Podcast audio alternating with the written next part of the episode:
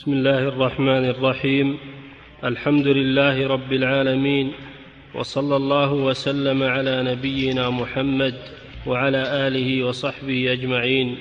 أما بعد قال الشيخ الحافظ تقي الدين أبو محمد عبد الغني بن عبد الواحد بن علي بن سرور المقدسي رحمه الله تعالى.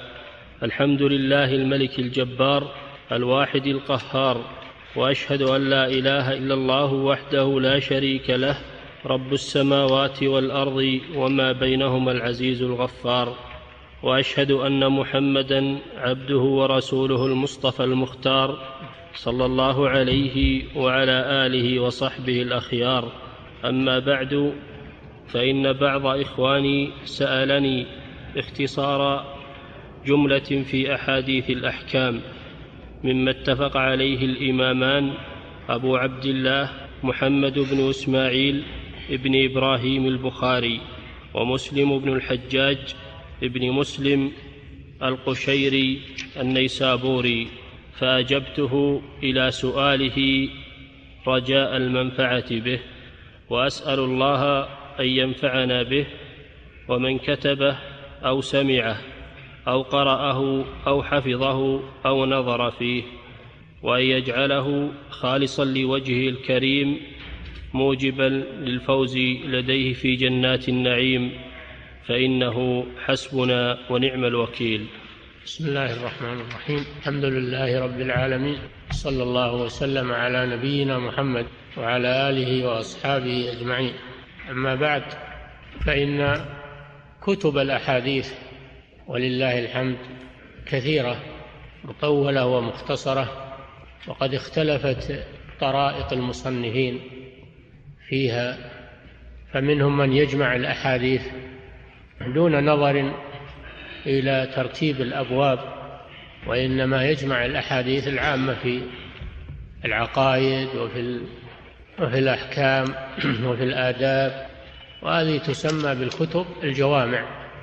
ومنهم من يؤلف الأحاديث على المسانيد كالإمام أحمد فيذكر مسند كل صحابي وما روي عنه من الأحاديث ثم ينتقل إلى صحابي آخر وهكذا.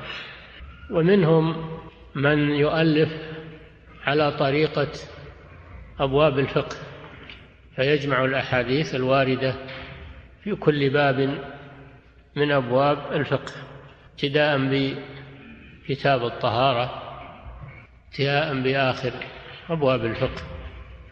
ومن هؤلاء هذا الإمام الحافظ عبد الغني بن عبد الواحد بن علي بن سرور المقدسي الحنبلي الإمام الجليل في الحديث فقد ألف هذا الكتاب عمدة الأحكام ألفه بناء على طلب على طلب من طلبته ومحبيه الذين أنسوا فيه الأهلية والحفظ فطلبوا منه أن يؤلف لهم أو يختار لهم كتابا في الأحكام الفقهية.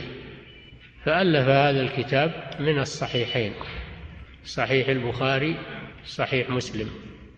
فما في هذا الكتاب من الأحاديث فهو متفق عليه بين الشيخين. وهذا منتهى الصحة. اتفق عليه الشيخان فهو أعلى درجات درجات الصحة. فلا حاجة إلى البحث عن سنده أو رواته فإنه مأخوذ من الصحيحين. وقدم له بهذه المقدمة على عادة المؤلفين أنهم يبدأون كتبهم بمقدمة فيها حمد الله والثناء عليه الصلاة والسلام على نبيه محمد صلى الله عليه وسلم. ثم يذكرون الغرض الذي من أجله كتبوا كتبهم لأن هذه المقدمة تبين ما المقصود من الكتاب. والغرض من الكتاب الذي بين يديك. فهذه المقدمة هي ما ماشية على هذا النمط العلمي الجليل. نعم. كتاب الطهارة. نعم.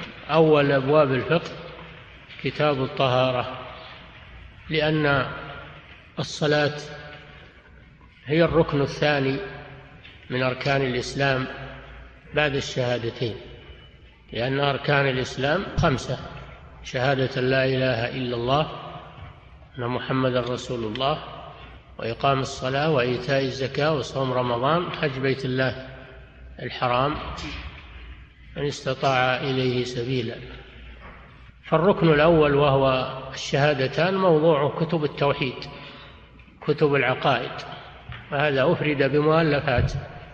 الركن الثاني أركان من أركان الإسلام الصلاة. ولما كانت الصلاة لا تصح إلا بالطهارة بدأ بكتاب الطهارة لأن من شروط صحة الصلاة بل أعظم شروط صحة الصلاة الطهارة.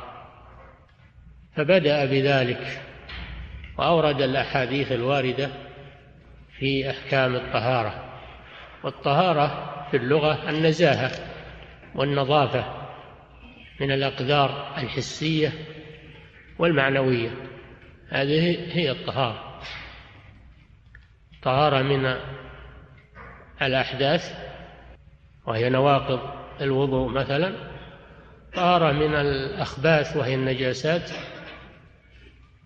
فالطهارة في اللغة هي النظافة والنزاهة من الأقدار الحسية مثل ما ذكرنا والمعنوية مثل الشرك والخبائث إنهم أناس يتطهرون. لما كان آل لوط يتطهرون من من اللواط الذي يفعله قومهم سم قالوا أخرجوا آل لوط من قريتكم إنهم أناس يتطهرون. يتطهرون من هذه الفاحشة. هذه طهارة معنوية طهارة معنوية.